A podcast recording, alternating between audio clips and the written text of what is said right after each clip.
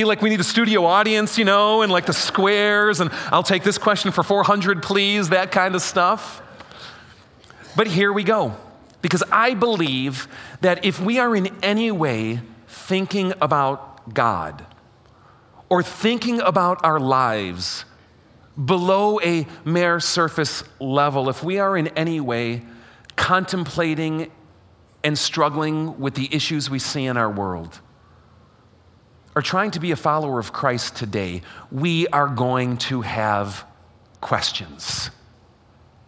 Now, there are some people, and churches for that matter, that seem to take a certain posture and convey a certain attitude that asking questions about God is bad. They think that the questions revolving our struggles shouldn't be asked. The questions revolving around our doubts shouldn't be asked. Questions that we should already know the answers to shouldn't be asked. And my experience is people like that, both in and outside of the church, will often do a really good job of making us feel pretty stupid for asking them. They'll make us feel embarrassed or shamed or judged. But that is not what we believe here at Fellowship of Faith. There are five real core principles or values, if you will, that really define how we operate here at Fellowship of Faith, what we believe, and how we do ministry. And I want to share one of them with you today. And, and here it is on the screen it's a desire to be real. We believe the church needs to be a place where people can come and see that Christians are real people.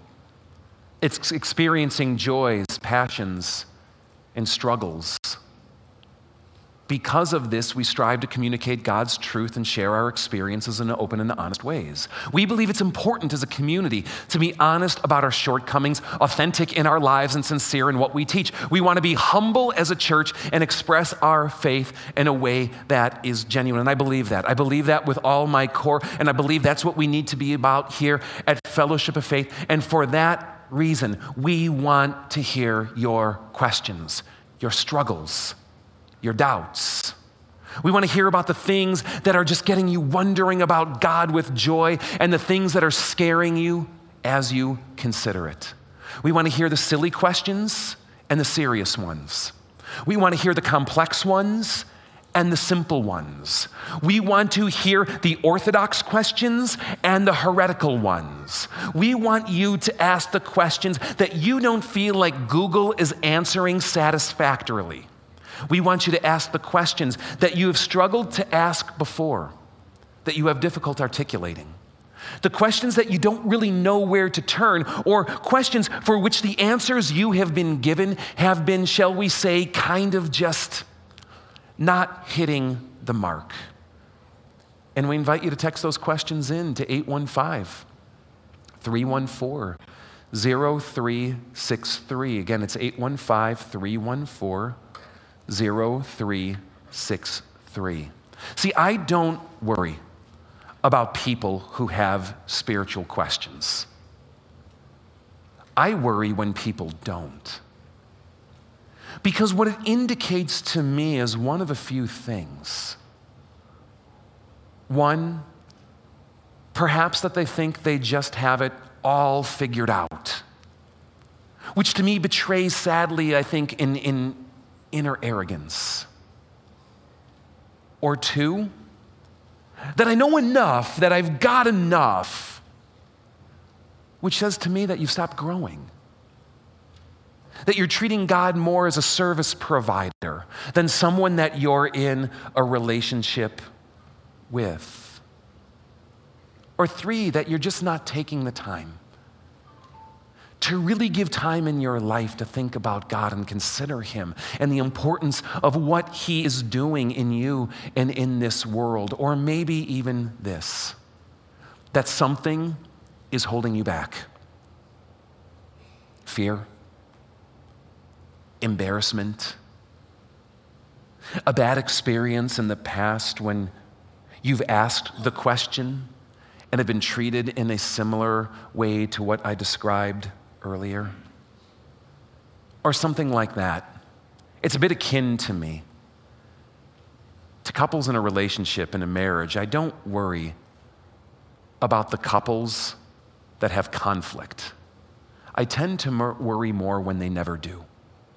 Because it says to me that in that relationship, someone is afraid to express their opinion. Someone is afraid to have their own voice. Someone is checked out and just not willing to put the effort in that might lead to disagreement, or that even worse, someone might be afraid of the repercussions of what will happen. So we want you to text your questions in.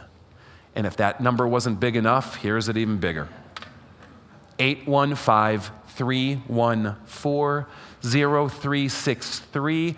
I will get them anonymously. Yes, anonymously, unless you text your name in your text, right? Um, I will get them anonymously right here on the spot. And I am just going to do the best job I can to answer them straightforwardly, honestly, candidly, humbly, from a position of what I believe God's word teaches. And hopefully, in the process, we can help you navigate the questions that you're asking about God, about a relationship with Jesus, about other belief systems and religions, about how they compare about how to be a Christian in this world, about how to do the spiritual life, about fellowship of faith, about me, about the staff, about anything in between. So, let me fire this up. We're going to see where it's going to take us. And they are already flowing in. All right, who is the hottest person you know at Fellowship of Faith? Fantastic.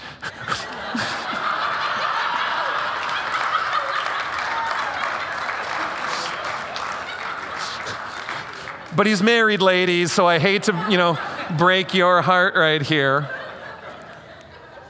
You're a hot man, Kyle, all right? You're a hot man, though Mike McKay might have you on the keys here. I'm not sure. I'm not sure. Maybe we can do a, a you know hot or not kind of vote off on this. But uh, um, you know, you know my, my vote is for this, this this girl who just like I mean, it, it, it, it, borders on sinful. She works up in like the tech booth and she does like pregame and postgame shows. I mean, smoking, all right? So that's where my vote goes on that one. All right, as a Christian, is it okay to feel sad about infertility when everyone just tells you to trust God and anything can happen? Oh my gosh, I could just like feel the, the, the knife in the chest. Yes. Yes, it is okay to feel sad to not be able to realize something like having a baby biologically of your own that you want. And it only, I think, makes it worse when well meaning people come along and give a cliche line that anything is possible with God. Yes, anything is possible with God. Yes, pray to God. Yes, ask for it boldly. But trust God to it and if God is not giving you that gift right now, trust yourself and entrust yourself into His hands and allow yourself to grieve in that. It is certainly okay. It is okay to be sad with God. Great question. Thanks for asking. How about this? Is it possible to believe in the Holy Trinity? Father, Son, and Holy Ghost, and still believe in other religions and their prophets, uh, and I'm going to insert some words, that they are possible as a road to God. I've heard it put this way once there are many roads to Christ, but only one road to God. There are many different ways God will work in this world, regardless of culture or language or belief system or religion, to help bring, bring people to a clearer understanding of who He is.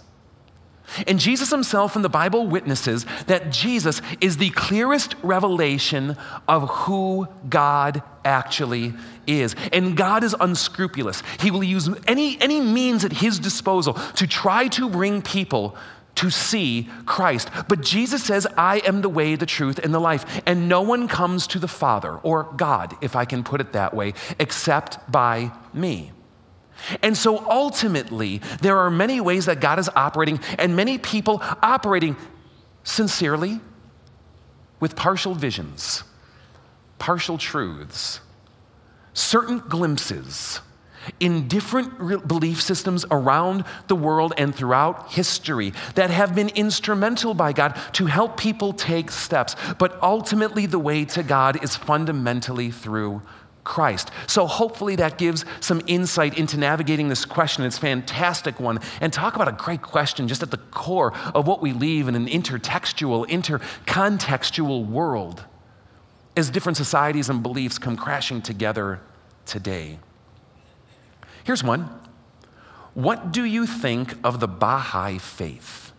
Interesting. You know, Baha'i has not really gotten a lot of attention, I found, in the 21st century, like we used to hear about it in, in the mid to late 20th century. There's a Baha'i temple, of course, on the North Shore. Um, I don't know if it's in Wilmette or Highland Park or whatever, and beautiful architecture. Go check it out sometime. But I think it makes the fundamental mistake of treating all belief systems as equal and therefore as equal expressions and ways of coming to God. The basic idea behind Baha'i is that every belief system out there, whether you call it Hindu or Muslim or Christian or your kind of own uh, self concocted variety of belief, if you will, are equal and adequate expressions and all kind of hinting or touching on the same thing. Well, there is certainly commonality between any belief system in this world who has taken God seriously. And you'll find commonalities across all belief systems in this world. But it makes light of the differences. And the differences are important. If I was to say something to you today, like, all women are basically the same, at one level, there's a certain common denominator of truth to that. Guys, as we well know, right? And yet, doesn't it sell so short? The uniqueness, the individuality, and the differences of what God made in this amazing creature called female. And to say that every female and what they believe is equally valid, well, no, we, we, we would say that's ridiculous. To say that every math answer is equally valid would be ridiculous. To say that every belief system and what they purport is true about God is not only ridiculous, it's insulting to every single belief system out there because it minimizes and dismisses what they actually believe dearly to be important and true. So that's the error that I think that Baha'i happens to make. Now, someone texted here to this number. Don't do that. That's a different number all right? Here to this number won't work, so, so make sure to kind of fix that and don't text here. And, and by the way, please don't email me directly to this number. Some of you do that as well. I'm seeing some personal things come up. And, and pastor at fellowshipoffaith.org, this will not get answered, all right, outside of Sunday morning. So, now that that's said to one question, it has recently been said that you can be a Christian without believing in the words of the Bible. Your thoughts?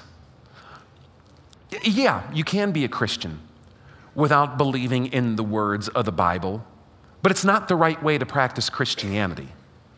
You can be on the football team without going to practice or working out. All right?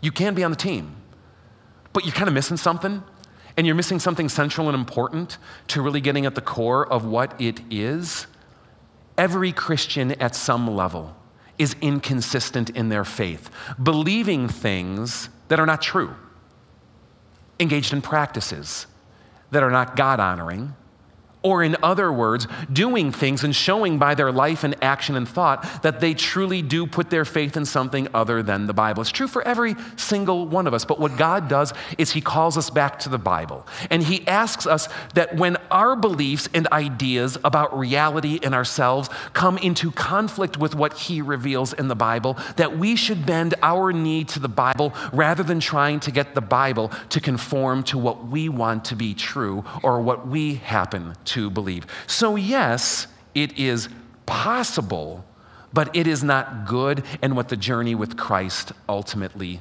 leads to. The Bible is rich, and it's living, and it's active. And it invites us to take it as the very words being spoken by God's mouth Himself. And I encourage if you struggle with the Bible, wrestle with the Bible, or have never read the Bible, just start. Just get lost in it and, and, and begin the journey, even if difficult, of letting God speak to you. All right, here's some. When evil people die, are they judged right then and sent to hell? Or do they just cease to exist until Judgment Day? Let me kind of unpack how this works. And the way I would like to do it is by analogy. Central to the New Testament teaching, central to the message of Jesus, and central to Christian faith is that a day is going to come when Jesus is going to return. And I mean, like physically, like you're going to see him, like the heaven's going to rip open, like he's going to come in glory, like angels are going to surround him, like trumpets are going to be blasting, like you're not going to miss it because you were watching TV. You know what I'm saying?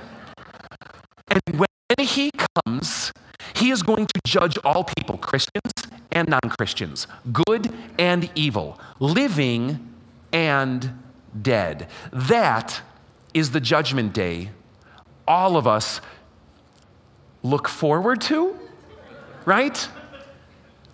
Or await. But the New Testament will often speak frequently that for those who are in Christ, a prejudgment is given now.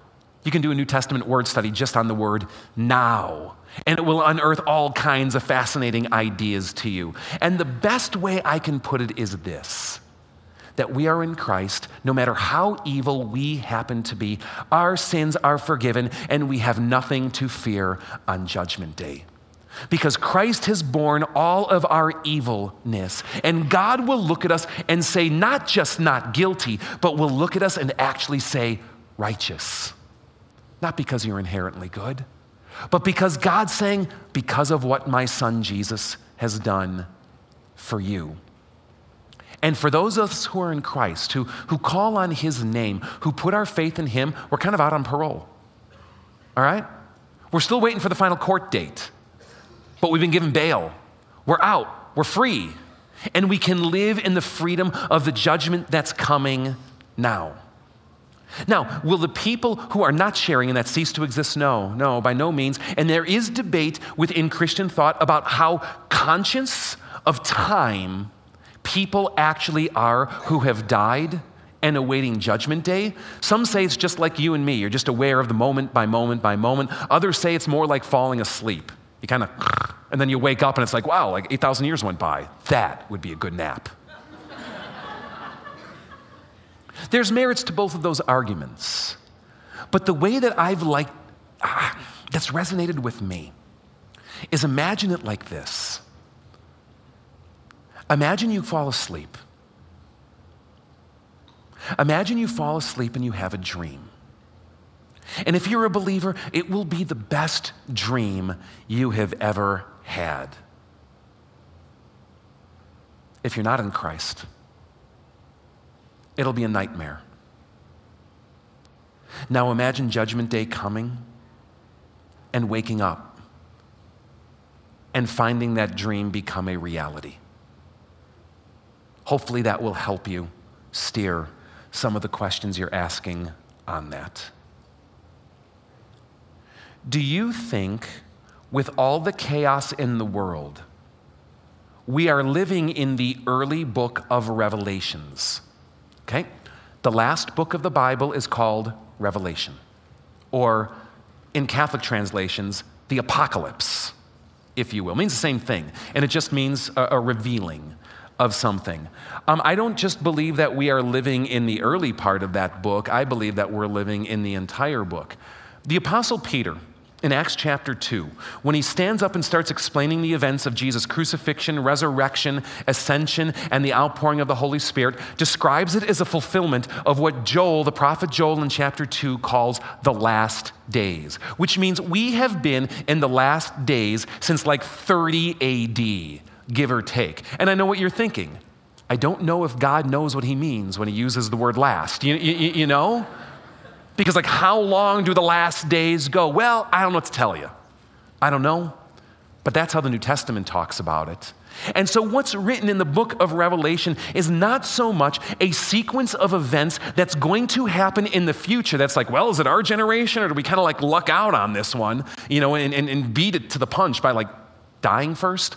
Um, no, it's a very symbolic description of what everyone in the last days lives and All, the, all people who have lived since 30 AD in what we can call the church age. It's a symbolic description of what all of us will face who are believers in Christ between the two comings of Christ, his first coming back then and his coming again. So, yes, but maybe not quite in the same way that you're asking. Now, we got good heaven questions here today. And here's a triple text that came in Is doubt bad? Follow up Is doubt sinful? Let me take that one first. Is doubt bad?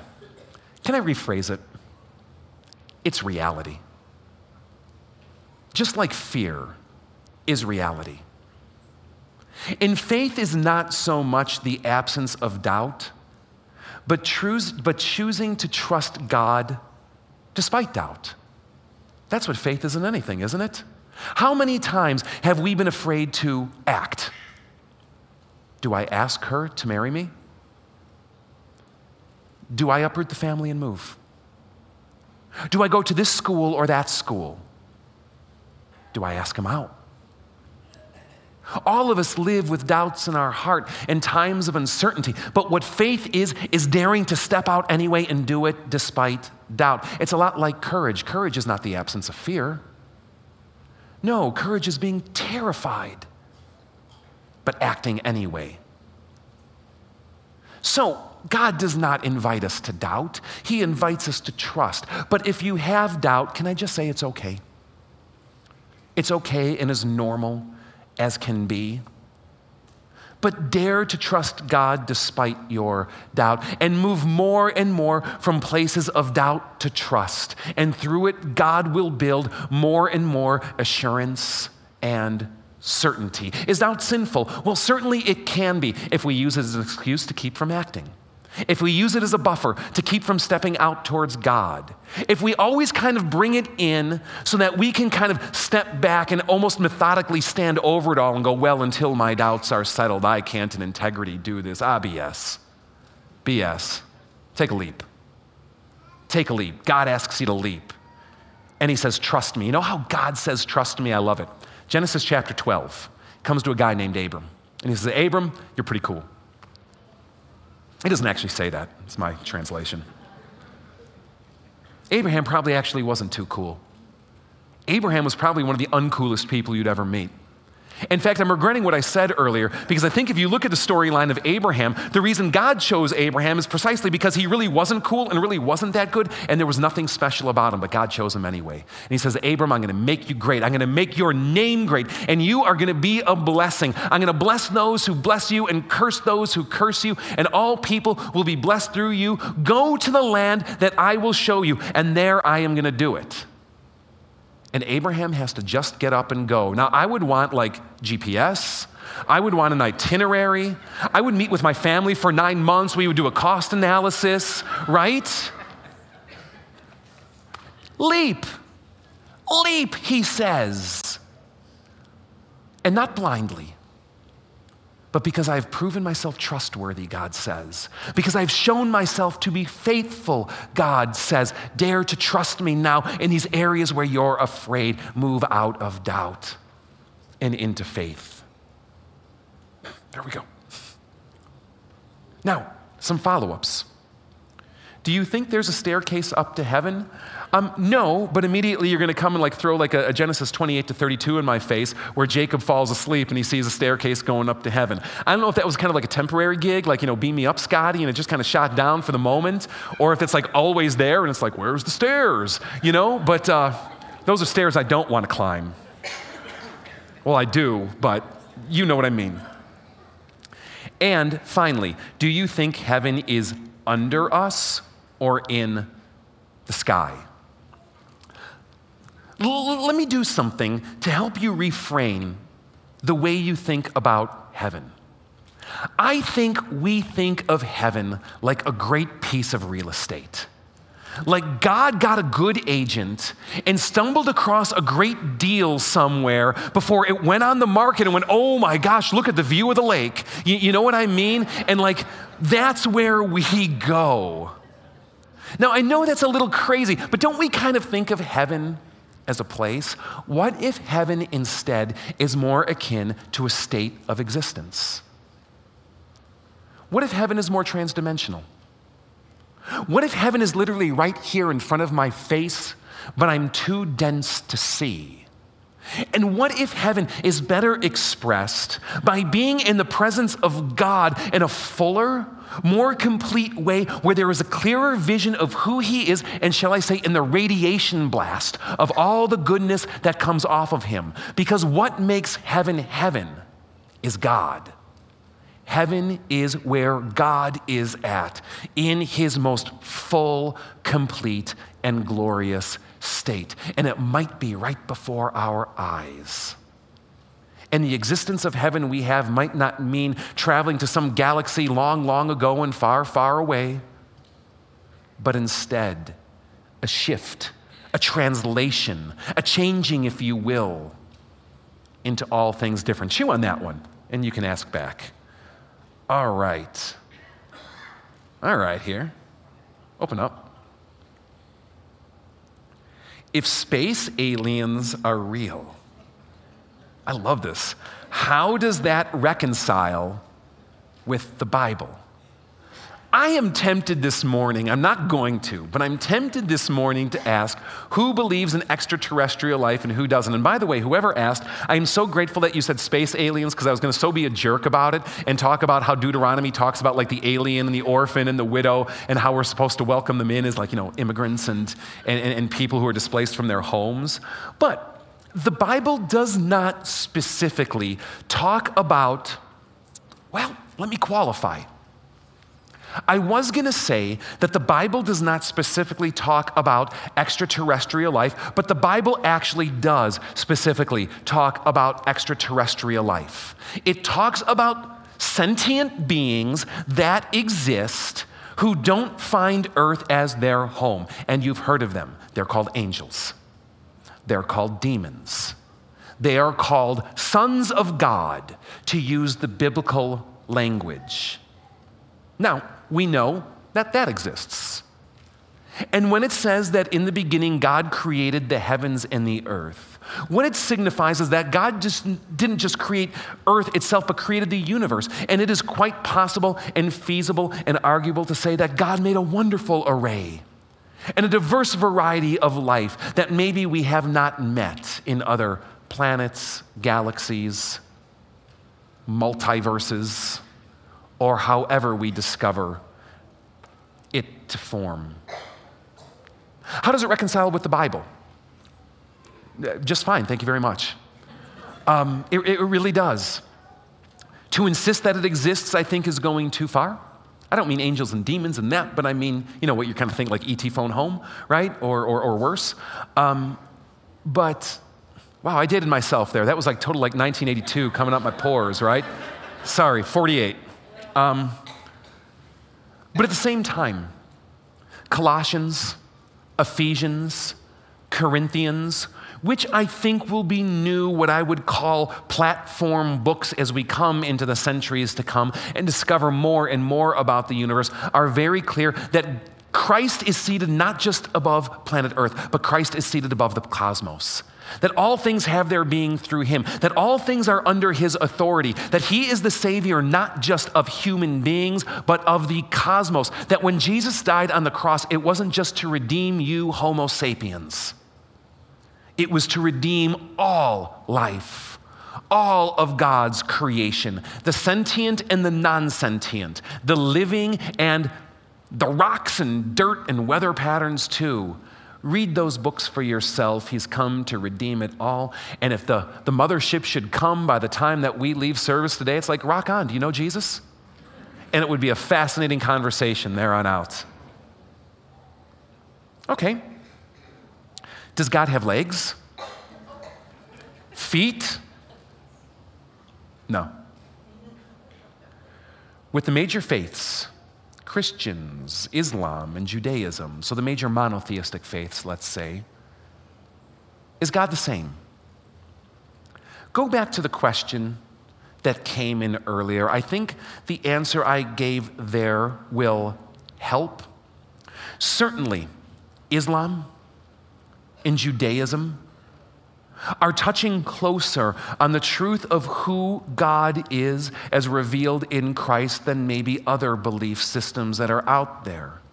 But I encourage you not to think about it as binary, black and white, right and wrong, but degrees of truth and degrees of error. There are many things that are said in both Islam and Judaism that we as Christians would profess the same. Christianity itself is a Judaic religion. And yet, very fascinatingly, Jesus and the Apostle Paul will make the case that by rejecting Jesus, the Jews, who should have known him better than anyone, are fundamentally rejecting Christ, or rather, God himself. And so, the way I like to think about it is this Imagine that you got into like a, a you got mail relationship with someone.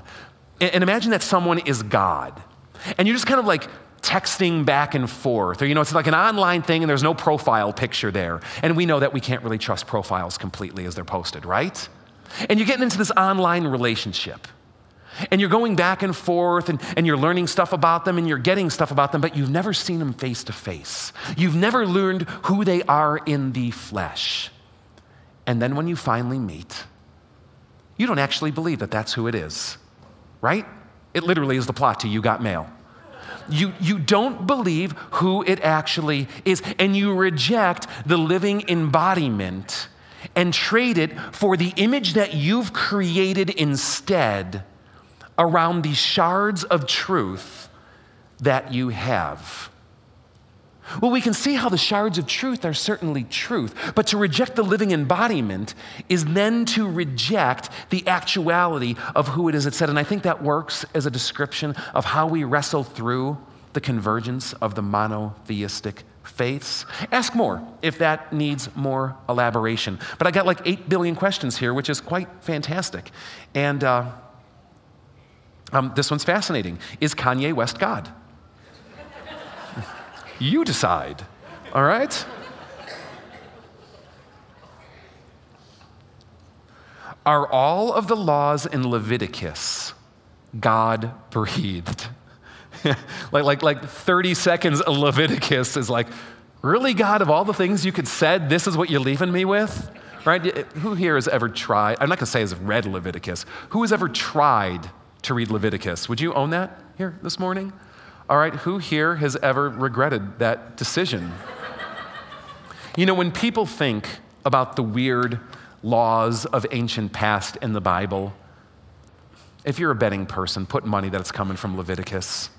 All right, there's some very strange things in there. And yes, they are absolutely all God breathed. But just because they're God breathed does not mean that they're applicable to you. Would you agree that I could say something to my daughter? And I could say something to my mother? And what I might say to my daughter might not be applicable to what I say to my mother, and what I say to my mother might not be applicable to what I say to my daughter, even though both statements that I've made are true and out of my mouth. Would you agree with that? The Bible kind of works the same way.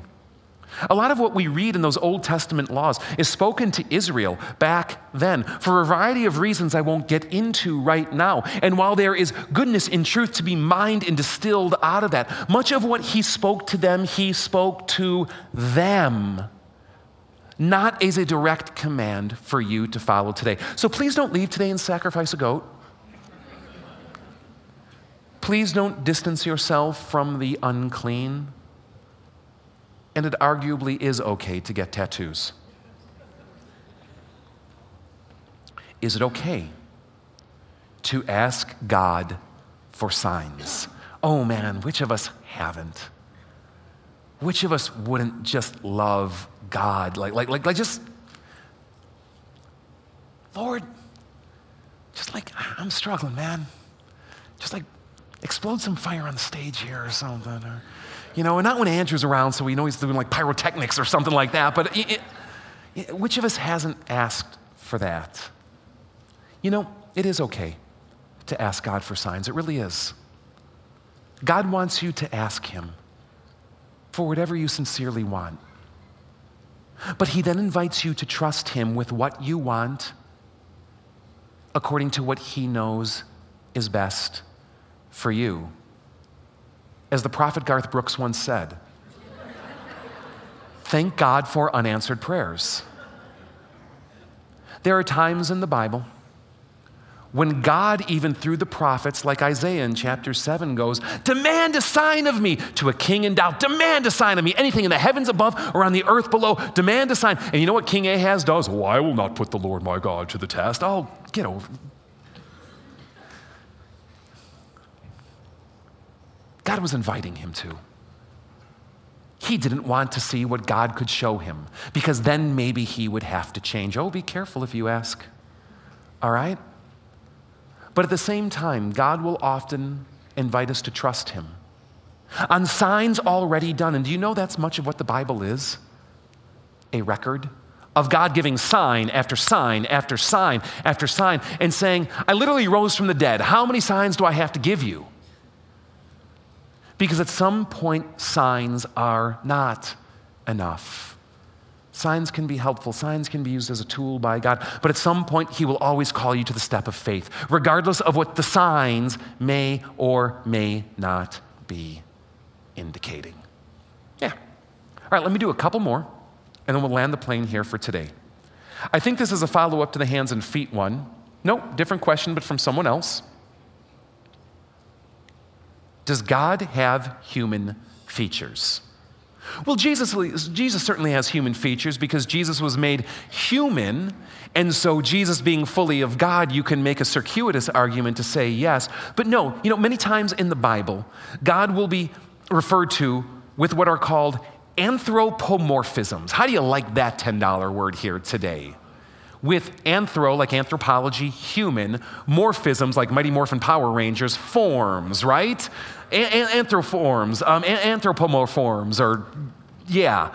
Um, the hand of God, the arm of God, the eye of God. These are ways that the prophets write by analogy to help us to understand what God does, not to indicate that God is like six foot three, has brown hair, can bench 220. You, you know, I mean, stuff like that. You know, you know what I'm saying? That's not what it's doing. God is spirit.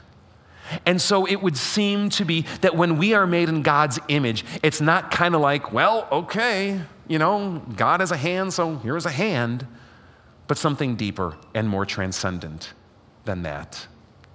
And let me, add, let me land the plane for time's sake with this one today. Is it okay to love someone who does not believe in God?